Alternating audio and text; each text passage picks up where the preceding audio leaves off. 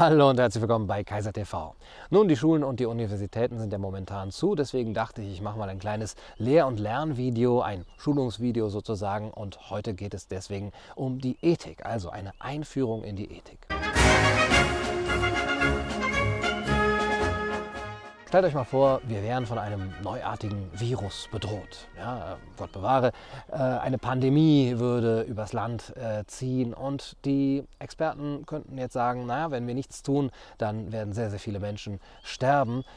Aber wenn wir etwas tun, zum Beispiel das öffentliche Leben einfach schließen, ja, einen globalen Shutdown machen, einen Shutdown in dieser Gesellschaft zumindest machen, dann könnten wir Menschen retten. Also wenn die Menschen nicht mehr rausgehen dürfen, sich nicht mehr mit anderen Leuten treffen, die Theater, die Kinos, die Bars alle zumachen, auch eine ähm, Ausgangsbeschränkung oder sogar Ausgangssperre, die Leute dürfen sich nicht mehr unbefangen in, größeren Gruppen, na, ihr kennt das. Ja? Dann könnten wir diese Menschen retten und es sei auch relativ sicher, dass man das äh, eben dadurch machen kann. Das Gesundheitssystem wird nicht überlastet dadurch. Es werden einfach Menschenleben gerettet oder auch äh, Krankheiten werden verhindert, Erkrankungen werden verhindert oder ähm, Erkrankungen können besser gelindert werden. Da fragt man sich doch, naja, okay, ja, wenn das so ist, dann machen wir das doch und vor, vor allem, warum machen wir das denn nicht immer? Also meine, so ein Virus, ne, der geht ja eigentlich immer um und irgendwelche Epidemien haben wir dauernd. Warum machen wir nicht einen globalen Shutdown für die ganze Zeit?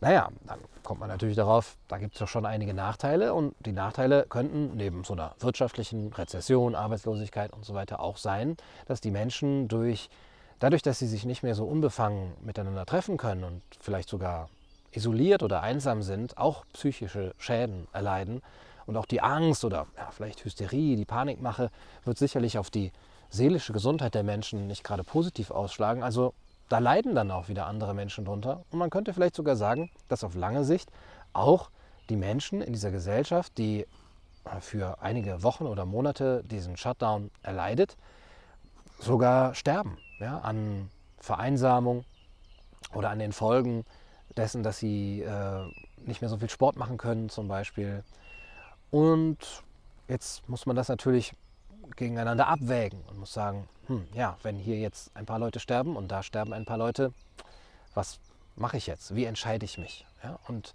in der Ethik geht es darum, um diesen Moment der Entscheidung. Also wir stellen uns vor, dass wir in unserem Leben eben normalerweise ständig hm, von solchen Momenten umgeben sind, dass die ständig an unser, in unserem Tag ähm, ja, unseren Tag strukturieren sozusagen.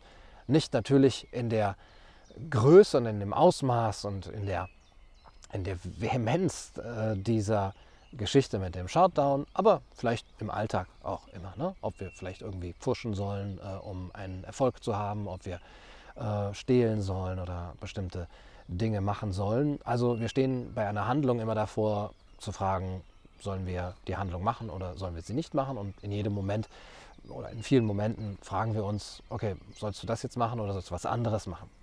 Und wenn wir jetzt diese beiden Optionen haben, dann können wir abwägen und dann wägen wir normalerweise ab, okay, was produziert irgendwie, was hat mehr Vorteile. Ja? Aber da fängt ja schon die Frage an, Vorteile für wen? Also man könnte sagen, ja, Vorteile für mich, also für denjenigen, der handelt. Und das könnte man durchaus auch als ethische ähm, Theorie äh, formulieren, die Theorie des Egoismus. Es kommt darauf an, dass derjenige, der ähm, handelt, auch etwas davon hat oder darin einen Sinn sieht und davon überzeugt ist.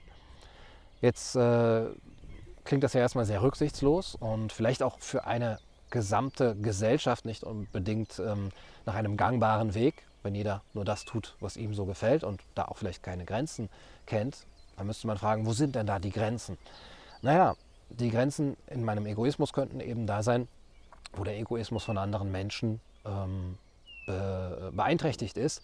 Und wenn wir sagen, wir sind ja Teilnehmer einer Gesellschaft und die Gesellschaft soll irgendwie funktionieren, dann brauchen wir eine Regel, die für die gesamte Gesellschaft auch möglich ist, die in der gesamten Gesellschaft gültig sein kann. Wir brauchen sozusagen eine universelle Regel, also die nicht nur subjektiv ist, wo sich ein Einzelner nur dran halten kann, ähm, andere aber eben nicht, zumindest nicht alle, sondern wir brauchen eine Regel, die uns ein Zusammenleben ermöglicht, weil sie konsistent ist und weil alle, weil, weil es funktioniert, dass alle sich daran halten. und dass es vielleicht sogar gute Auswirkungen hat, dass es nicht nur funktioniert, sondern dass die Gesellschaft dadurch sogar besser wird. Jetzt könnte man bei diesem Beispiel mit dem Shutdown ja anfangen, die Vor- und die Nachteile gegeneinander aufzuwägen.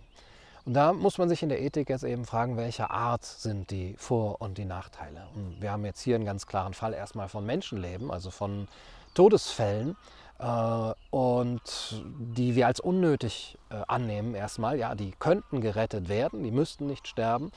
Und da müssen wir jetzt gegeneinander aufwägen. Jetzt kann man das erstmal ganz ähm, banal machen, einfach an der Zahl und sagen, okay, wir haben eine Hochrechnung, dass wahrscheinlich so und so viele Menschen sterben werden, hm, wenn wir nichts tun bei dieser Pandemie.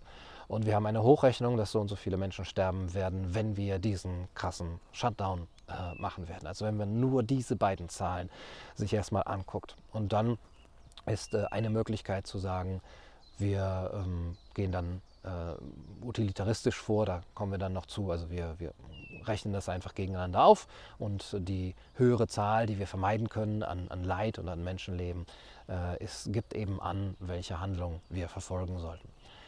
Aber dazu kommen wir später noch, äh, wonach man da alles gehen kann. Wichtig ist jetzt erstmal, dass man versuchen muss, in solchen Entscheidungssituationen eine Regel zu finden, die auch mehr oder weniger für alle gültig sein kann. Ob man sich selber dann, dann immer hält, ist nochmal eine ganz andere Frage. Oder ob das tatsächlich in der Welt auch passiert. Die Frage bei der Ethik ist ja, wie sollte es passieren? Also was soll ich tun?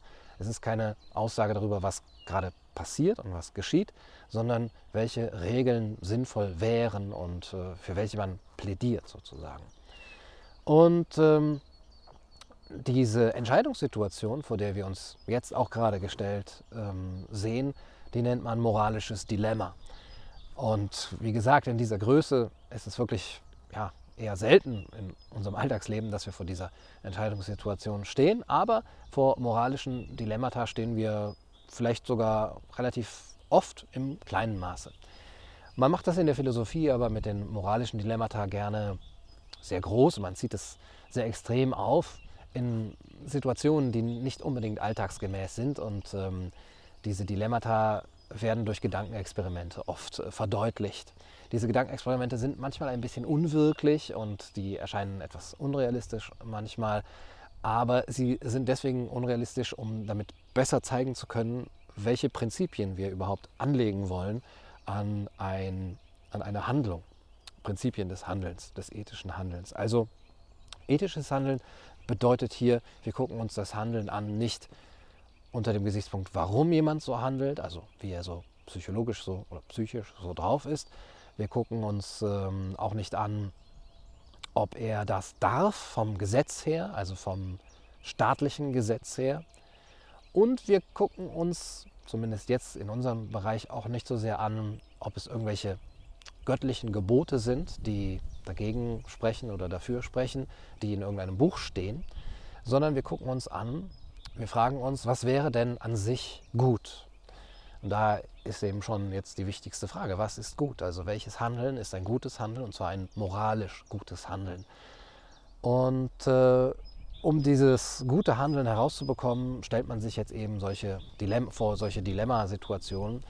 Das bekannteste oder eines der bekanntesten ist das sogenannte Trolley-Problem, also sozusagen wie in einer, einer, einem Zug, einer Straßenbahn, die ein Gleis entlang fährt und äh, man selber ist in der Situation, dieses Gleis gerade bewegen zu können und äh, umstellen zu können, die Weiche umstellen zu können. Denn wir sehen, dieser Zug ist irgendwie defekt, der rollt den Berg runter oder der, der, Fahrer ist irgendwie gerade ohnmächtig geworden und wir sehen, da hinten sind fünf Leute auf dem Gleis, die da auch ähm, unrechtmäßig äh, drauf rumlaufen.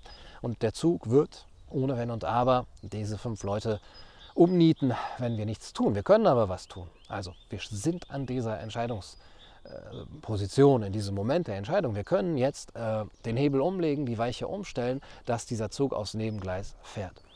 Aber, ja, wie es das Dilemma so will, ist natürlich auf dem Nebengleis auch jemand, und zwar ein Arbeiter, ein Gleisarbeiter, ja, der da ganz rechtmäßig gerade in diesem stillgelegten Gleis äh, arbeitet, vor sich hin, seine Pflicht erfüllt und äh, mir nichts, äh, dir nichts jetzt merkt, ähm, merken könnte, oh, da kommt ein Zug äh, entlang gerast und du bist jetzt in der Situation zu entscheiden, wen die Bahn umbringen soll. Ja, also schon ein krasses moralisches Dilemma, vor das man ja keinen stellen will. Das wäre auch psychische Folter, glaube ich, äh, zu sagen, so, entscheid doch mal. Ähm, aber so als Gedankenexperiment ist es ähm, besser, wenn fünf Leute äh, sterben, weil sie da vielleicht auch unrechtmäßig sind? Oder ist es besser, wenn ein Mensch stirbt, der da aber auch rechtmäßig ist, der sich nichts hat äh, zu Schulden kommen lassen? Und dann ist die Frage auch, naja, wenn man nichts tut, ja, dann passiert etwas Schlimmes. Und wenn man etwas tut, passiert auch etwas Schlimmes, das aber zumindest von der Anzahl der Menschenleben, die da betroffen sind, offensichtlich geringer ist, geringer, weniger schlimm. Also wie würdest du entscheiden? Kannst du jetzt in die Kommentare schreiben. Es gibt noch mehrere dieser Dilemmasituationen, zum Beispiel, dass ein ein Schiff gesunken ist und ähm, man ist auf dem, auf dem Rettungsboot mit einigen Leuten und man hat aber nur Nahrung für eine bestimmte Zeit. Und jetzt muss man entscheiden, wer soll überleben. Also wir werden es nicht an Land schaffen, alle. Und ähm, wenn, wir, äh, wenn wir zu viele Menschen sind, dann bringen wir uns alle in Gefahr. Das heißt, irgendwann müssen wir entscheiden, wer als erster über Bord gehen muss oder wer vielleicht sogar von den anderen gegessen wird. Also man sieht schon, das sind immer krasse Entscheidung. Oder die Frage, ob man ähm, zum Beispiel Kollateralschäden, äh, wie man das so nennt, in Kauf nehmen soll, wenn Terroristen drohen, ein Flugzeug abzu, äh, abstürzen zu lassen in einer großen Stadt, vielleicht auf einem Atomkraftwerk. Und es könnten dann Hunderttausende, Millionen von Menschen geschädigt oder getötet werden. Und wir sind jetzt in der Lage, dieses Flugzeug abzuschießen und wir fragen uns, äh, ob wir das dürfen. Also wenn wir nichts tun, es besteht die große Gefahr, dass sehr viele Menschen sterben, aber wenn wir etwas tun, dann töten wir selber Menschen. Das sind alles so kleine Dilemmageschichten, die uns eben vor die Situation führen, dass wir uns fragen müssen, wie würdest du entscheiden, wie würde ich handeln und äh, nicht nur, wie würde ich handeln, sondern wie sollte man handeln? Also wie wäre es gut, äh, dass man handelt? Und vor dieser Situation stehen wir ja auch momentan. Also jetzt nicht wir konkret, aber die Politik steht davor. Also was wäre jetzt das ethisch Gute zu entscheiden? Und ähm, es gibt in, in den Religionen und in der Geschichte der Kultur natürlich immer wieder Versuche, solche Regeln aufzustellen. Die bekannteste Regel, die auch in sehr vielen Religionen enthalten ist, ist die sogenannte goldene Regel oder auch die, die Regel der, der Reziprozität die besagt, was du nicht willst, was man dir tut, das fügt auch keinem anderen zu. Und ähm, da ist schon mal eine Regel dran, die behauptet, jetzt auch anwendbar zu sein für eine ganze Gesellschaft. Wenn wir alle so handeln würden, dass wir das, was wir selber nicht erleiden wollen, auch niemanden anderen erleiden lassen, dann wäre unsere Gesellschaft doch gut. Das hört sich doch sehr schön an. Das heißt, diese Regel behauptet eine gewisse Gültigkeit, und zwar eine universelle Gültigkeit, also dass wir jetzt hier eine Regel haben, die immer anwendbar ist. Und zwar unabhängig von Zeit und Raum. Also die gilt am Südpol und in Bayern genauso wie in China und äh, im richtigen Deutschland. Und die gilt zu allen Zeiten. Gelten, also dass die Regel gilt, bedeutet jetzt hier nicht, sie wurde immer erkannt und jeder hat sie immer für vernünftig äh, angesehen und auch eingehalten. Im Gegenteil, da kann man ja nicht von sprechen. Sondern, dass sie im Grunde genommen immer da war, aber teilweise von den Menschen ja, noch nicht so erkannt wurde. Und wie vielleicht eine Lösung von einem schwierigen mathematischen, von einer Gleichung, von einer mathematischen Rechnung, wo wir dann nehmen, ja, also die Lösung ist immer da irgendwo. Ja? Die ist einfach in der Logik drin. Aber die Menschen kommen nicht immer drauf. Ja, es gibt ähm, Gleichungen, die bis heute nicht gelöst wurden, aber trotzdem ist ja da eine Lösung und die ist auch irgendwie objektiv. Und selbst vor 2000 Jahren galt die schon, obwohl da eben noch nie jemand dran gedacht hat und sogar schon bevor es Menschen gab, galt die schon. Die ist einfach irgendwie immer da. Und so stellen wir uns eben auch jetzt moralische Regeln vor, dass die, oder wir suchen nach diesen moralischen Regeln, dass die immer da sind und dass die wie eine Lösung von einer mathematischen, Gleichung immer existieren und dass die immer äh, gültig sind. Könnten wir so etwas finden? Der große Vorteil daran wäre natürlich, dass es objektiv wäre. Also, dass wir uns gar nicht groß mehr darum streiten müssen, ja, du findest das so, ja, das ist halt nur deine Meinung, aber ich habe eine andere Meinung, sondern dass wir sagen können, okay, dieses Gesetz ist objektiv da, daran können wir uns orientieren, daran sollten wir uns orientieren. Und wenn wir das tun, dann werden wir auch ein gutes Leben vielleicht führen und unserer, unserer Gesellschaft wird es besser gehen und ähm, dann wird es weniger Streit geben, auch um solche ähm, Geschichten. Ja, das Problem ist natürlich jetzt zu erkennen, was diese objektive Lösung ist in der Moral, also was uns angibt, wie wir handeln sollten. Wonach soll man sich da richten? Früher hat man da vielleicht noch ein bisschen einfacher sich sagen können, mh, hm, ja, nach der Religion, also nach dem, was ähm, eine heilige Schrift, ein Prophet oder ein Gott uns eben vorgibt in seinen Geboten und Verboten. Diese religiösen Gesetze behaupten ja meistens auch eine sehr starke Universalität.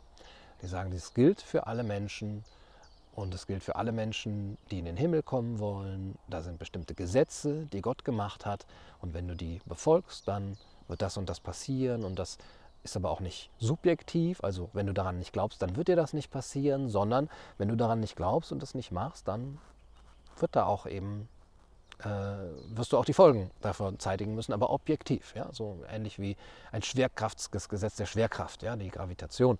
Dass okay, du kannst natürlich der Meinung sein, dass das nicht für dich gilt, aber dann springst du halt aus dem dritten Stockwerk und dann wirst du die Konsequenzen ganz objektiv fühlen können.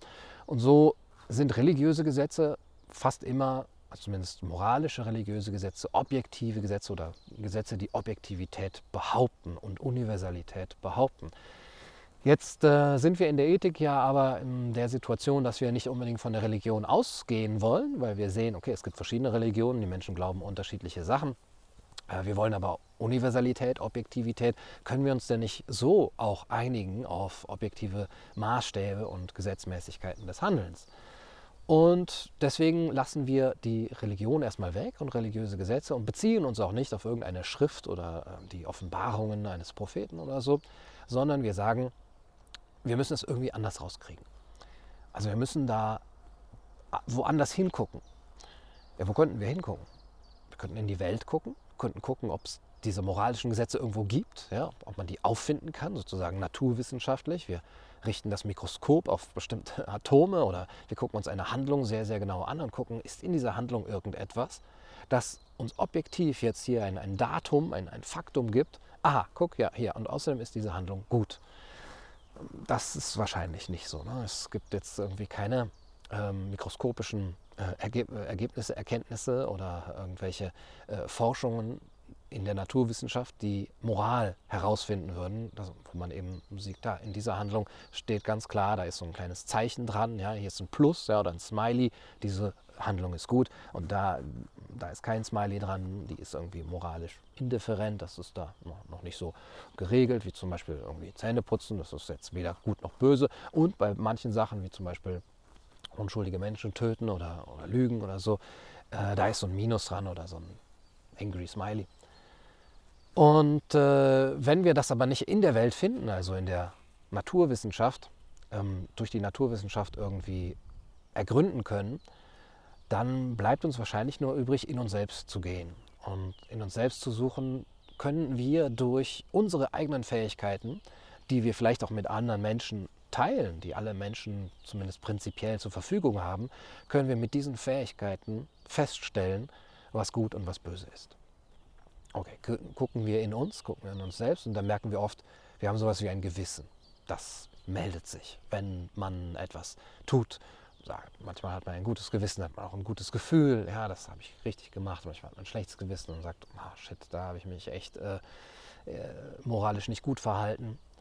Okay, das könnte uns ein, ein Kompass sein, ein moralischer Kompass.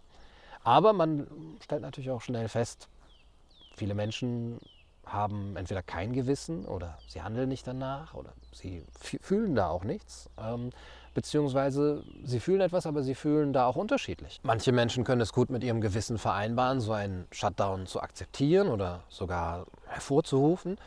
Manche Menschen geht das gegen das äh, gute Gewissen. Manche Menschen haben ein gutes Gewissen dabei, ähm, homosexuelle Handlungen auszuführen. Manche Menschen haben ein schlechtes Gewissen dabei. Manche Menschen denken, Notlügen sind erlaubt. Manche Menschen, das ist nicht erlaubt und haben ein schlechtes Gewissen dabei. Und so weiter und so fort. Also gerade bei diesen Dilemmasituationen wird uns gezeigt, dass da auch eben dadurch, dass es Streit darüber gibt und die Menschen sich da nicht einig sind, ähm, eben auch eine objektive Grundlage gar nicht so einfach allein im Gewissen zu finden ist. Das Gewissen ist ja so eine Art Gefühl. Und da gibt es jetzt überhaupt die Theorie von David Hume, der sagt, das Gefühl ist im Grunde genommen das, was Ausschlag gibt, was den Menschen auch antreibt, bestimmte Dinge gut zu finden und äh, schlecht zu finden, also moralisch gut und moralisch schlecht zu finden. Und im Gefühl, im Herzen sozusagen, haben wir einen Kompass, der uns sagt, was wir tun sollen. Auf der anderen Seite aber, eben aus der Kritik heraus, dass, ja, dass das ja nun sehr subjektiv sei und die Menschen eben unterschiedlich fühlen, eben auch je nachdem, wie sie aufgezogen sind, also in welcher Kultur, in welchem Milieu, was sie so erlebt haben, fühlen sie unterschiedlich. Und aus der Kritik heraus, dass das Gefühl ja nun mal relativ subjektiv ist, die Menschen fühlen eben unterschiedlich über verschiedene ähm, Handlungen, gibt es auch die Möglichkeit, jetzt auf etwas anderes zu sehen im Menschen. Und da sagen einige, Moment, wir haben ja nicht nur das Gefühl im Menschen als einen Kompass, sondern wir haben auch die Vernunft oder den Verstand oder die Ratio. Das Denken gibt uns auch schon einen Aufschluss darüber, was ethisch gut ist und was nicht gut ist. Also hier haben wir einen wichtigen Unterschied zwischen einer Gefühlsethik und einer Verstandesethik. Die Gefühlsethik, die wird eher David Hume, dem schottischen Philosophen der Aufklärung, zugeordnet. Die Verstandesethik eher Immanuel Kant, ähm, einem aufklärerischen deutschen Philosophen. Wir werden diese Ethiken noch äh, uns genauer ansehen. Ein zweiter großer Grundsatz oder Gegensatz in der Ethik ist, worauf wir gucken, wenn wir nun auf die Handlung gucken. Also zum einen können wir sagen, wir haben die Möglichkeit, mit dem Herzen darauf zu sehen. Oder wir haben sie mit dem Verstand. Dann müssen wir aber auch fragen, aber worauf gucken wir denn genau bei einer Handlung? Eine Handlung ist ja auch relativ komplex. Und dieses Problem mit dem Shutdown zum Beispiel ist ja eins, wo wir sehr stark darauf gucken, welche Folgen das haben wird. Also wir gucken auf die Konsequenzen und dann wägen wir gegeneinander ab. Das ist die eine Möglichkeit. Wir können aber auch darauf gucken, welche Absicht derjenige hat, der dies verfolgt und ähm, der diese Handlung tut oder der etwas möchte. Und da haben wir einen wichtigen anderen Unterschied, und zwar den zwischen der Folgenabschätzung und dem Blick auf den Willen oder die Intention, die Absicht des Handelnden. Und dieser Unterschied, also der Gegensatz zwischen einer Blickweise, die sich nur auf die Folgen richtet, und einer Blickweise, die sich auf die Absicht, auf die Intention des Handelnden richtet, ist auch einer der grundlegenden Gegensätze in der Betrachtung des ethischen Handelns, also in der Ethik. Und da werden wir uns auch genauer darum kümmern. Also, jetzt kann ich äh, auf der einen Seite sagen, ich gucke mir die Folgen an, dann muss ich aber überlegen, was gucke ich mir denn bei den Folgen an? Also gucke mir zum Beispiel an, welches Leid produziert wird. Ich kann mir auch angucken, welche, ähm, welche Freude dadurch produziert wird. Und das kann ich alles gegeneinander aufwägen und dann kann ich sagen, naja, da wo mehr Freude produziert wird als Leid oder da wo weniger Leid produziert wird insgesamt, diese ähm, Handlungen sind zu bevorzugen. Wenn ich auf der anderen Seite auf die Absicht gucke, dann muss ich mich fragen, okay, dann muss ich ja offensichtlich in den Kopf desjenigen reingehen können und muss mir ansehen, welche Gedanken er dabei gehabt hat und was er dabei befolgen wollte, welche, welchem Prinzip er gefolgt ist und äh, ja sozusagen welcher Maxime, wie Immanuel Kant ähm, das nennt, er gefolgt ist oder welche Maxime seinem Handeln zugrunde liegt. Und das macht das Ganze natürlich schon ein bisschen schwieriger. Bei den Folgen, bei der Abschätzung von Folgen, da können wir ins Äußere gucken und da können wir sehen, okay, zumindest hm, hier ist Menschenleben in Gefahr, hier sterben Menschen, das ist irgendwie ein bisschen objektiver. Bei Leid an sich wird es schon ein bisschen schwieriger, weil das ja auch oft subjektiv ist. Ja, der eine leidet schon etwas schneller als der andere. Aber man kann da vielleicht auch sagen, ja, wenn man Leid irgendwie feststellen könnte, vielleicht irgendwie biochemisch das nachweisen könnte oder auch Freude an äh, Neurotransmittern, an irgendwelchen Botenstoffen feststellen könnte, ah, hier wird gerade Freude produziert. Da scheint es doch die Möglichkeit zu geben, das äh, irgendwie einigermaßen objektiv feststellen zu können, welche Folgen jetzt diese Handlung gehabt hat. Auf der anderen Seite, wenn wir eben auf die Intention, die Absicht gucken, ist das schon schwieriger. Wie wollen wir nachweisen, welche Absicht jetzt ein Mensch hatte, wenn er das und das getan hat? Und so können wir auch sagen, wenn diejenigen, die jetzt gerade sagen, wir wollen einen Shutdown, wenn die vielleicht die Absicht haben, das zu benutzen, um ihre Macht auszuweiten ja, und eine totalitäre Weltregierung zu installieren, dann könnten die mit diesem Shutdown zwar diese 20.000 Menschen retten, aber ihre Absicht ist ja eigentlich total schlecht. Ja? Auf der anderen Seite könnten diejenigen sagen, die jetzt sagen, ah, lass mal da vorsichtig sein, vielleicht hm, sind eben auch andere äh, Faktoren zu, zu, zu, berücksichtigen. Wir wollen jetzt, dass die Leute sich frei bewegen und ähm, dass, die, dass, dass es eben keine Ausgangsbeschränkungen gibt, dass es auch keine Kontaktsperren gibt und so weiter. Das scheint ja erstmal komisch zu sein. Da könnte man sagen, ja, haben die denn kein Mitgefühl mit den Alten, mit denjenigen, die in der Risikogruppe sind, die erkranken könnten? Aber da könnte es auch sein, dass sie das aus der Absicht heraus machen, dass eben unsere Freiheiten in einer Gesellschaft nicht so stark eingeschränkt werden oder dass eben andere auch nicht so sehr leiden. Wie das mit der Absicht aber genauer ist, also der Philosophie, äh, der Moral, der, der äh, Absichtsethik, der, des Intentionalismus, das werden wir dann auch noch bei Immanuel Kant ein bisschen genauer kennenlernen. Das war jetzt erstmal die kleine Einführung in die Ethik. Also erstmal, dass wir die Grundfragen klären. Worum geht es überhaupt? Was ist überhaupt das Problem bei der Ethik? Und in den nächsten Stunden werden wir das noch ein bisschen genauer vertiefen. Für meine Schülerinnen und Schüler gibt es noch zwei Texte in der Videobeschreibung. Da findet ihr zwei Links. Die lest ihr bitte und macht auch die Aufgaben, die darunter stehen könnt ihr mir einreichen. Und dann geht es in den nächsten Stunden weiter. Ich hoffe, es hat euch gefallen, es hat euch was gebracht und ähm, bleibt gesund, denkt dran, immer schön zu Hause bleiben. Bis zum nächsten Mal. Macht's gut. Du, du, du sollst alle Kaiser meiner sehen.